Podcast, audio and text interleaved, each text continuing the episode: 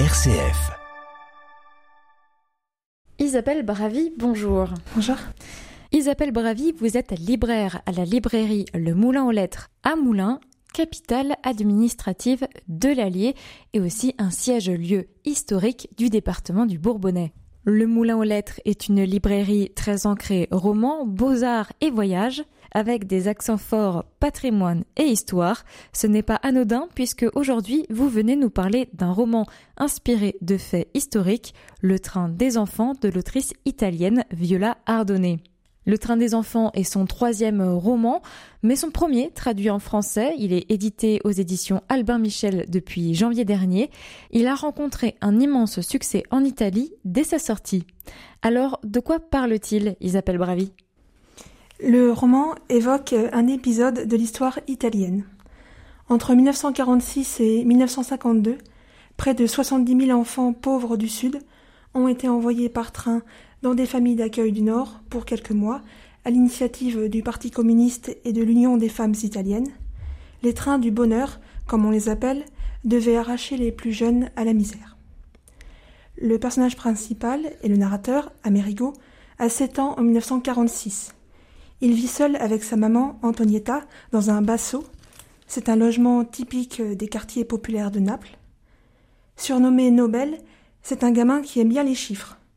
Il a été un peu à l'école, mais ça ne lui a pas plu. Alors il travaille, il ramasse les chiffons. Il est fasciné par les chaussures. C'est d'ailleurs pour des chaussures neuves qu'il accepte de monter dans le train, lui qui n'en a jamais eu. Il y a une scène qui m'a marqué et qui illustre bien leur misère. Quand le train démarre, les enfants jettent leurs manteaux par les fenêtres, car ils ont fait un pacte. Ceux qui partent laissent leurs manteaux à leurs frères qui restent. Il fait plus froid dans le nord, mais ce n'est pas grave, on leur en donnera un autre là-bas.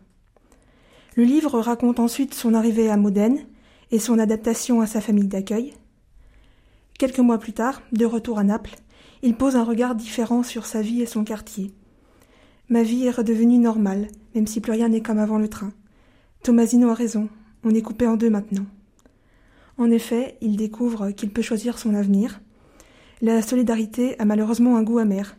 Il a beaucoup reçu, mais il a perdu aussi, notamment son insouciance. Alors pourquoi vous est-il plu ce livre?